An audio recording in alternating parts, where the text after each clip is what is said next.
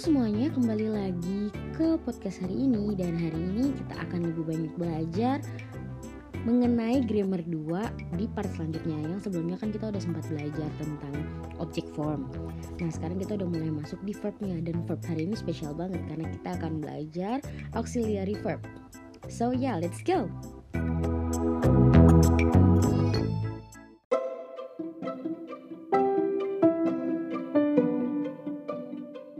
Baik teman-teman, kita akan langsung masuk aja ke auxiliary verb.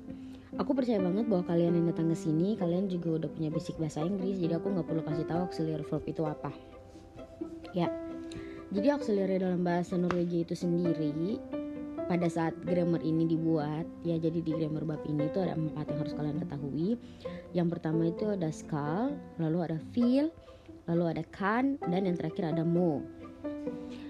Perlu diketahui mo-nya itu bukan MO tapi M dengan huruf A yang ada buletan di atasnya. Oke, kita langsung masuk aja. Jadi skal ini dalam bahasa Norwegia dia itu punya arti will. Terus dia juga bisa jadi am or is going to. Oke, untuk kata skal. Lalu kalau untuk kata feel itu tuh dia bisa jadi want to atau will. Dia masih tetap bisa jadi will lagi nih. Lalu kan, kan itu bisa jadi can in English atau be able to. Lalu yang terakhir ada mo. Mo ini bisa jadi have to atau must. Kita langsung masuk aja ke contoh-contoh kalimatnya. Oke, yang pertama Ken skal sjekke adresse. Artinya Ken will check address. Ken skal cek ke adresa lalu contoh kedua. Han vil ta en taxi.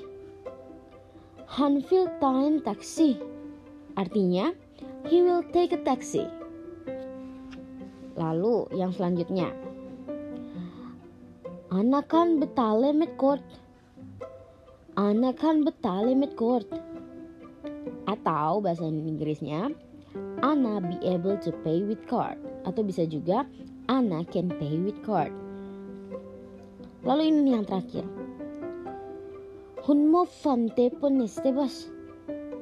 Hun må fante på neste bus. She must wait on next bus. Atau dia harus nunggu sampai bus selanjutnya.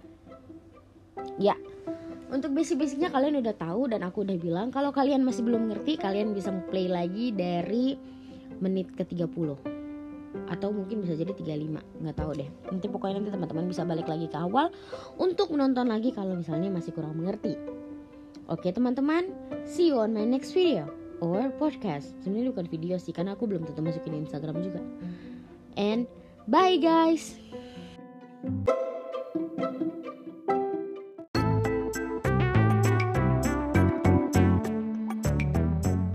Baik teman-teman, kalian jangan ke mana-mana dan kalian harus lanjutin podcast ini ke podcast selanjutnya ke imperatif perform.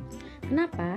Karena di sini kalian akan mendapatkan pengertian lebih atau penjelasan lebih mengenai grammar 2 ini. Kalian di sini harus kuat dulu nih, baru bisa lanjut ke grammar 3. Sampai di sini dulu videonya atau podcastnya. Aku btw tadi udah bilang padahal aku nggak akan kasih masuk ini ke Instagram, tapi udah terlanjur bilang. So ya. Sampai ketemu lagi nanti di podcast selanjutnya dan ya see you on my next podcast and God bless you. Bye. Jangan lupa bilang tersentak. tersentak untuk bilang terima kasih aku. Makasih.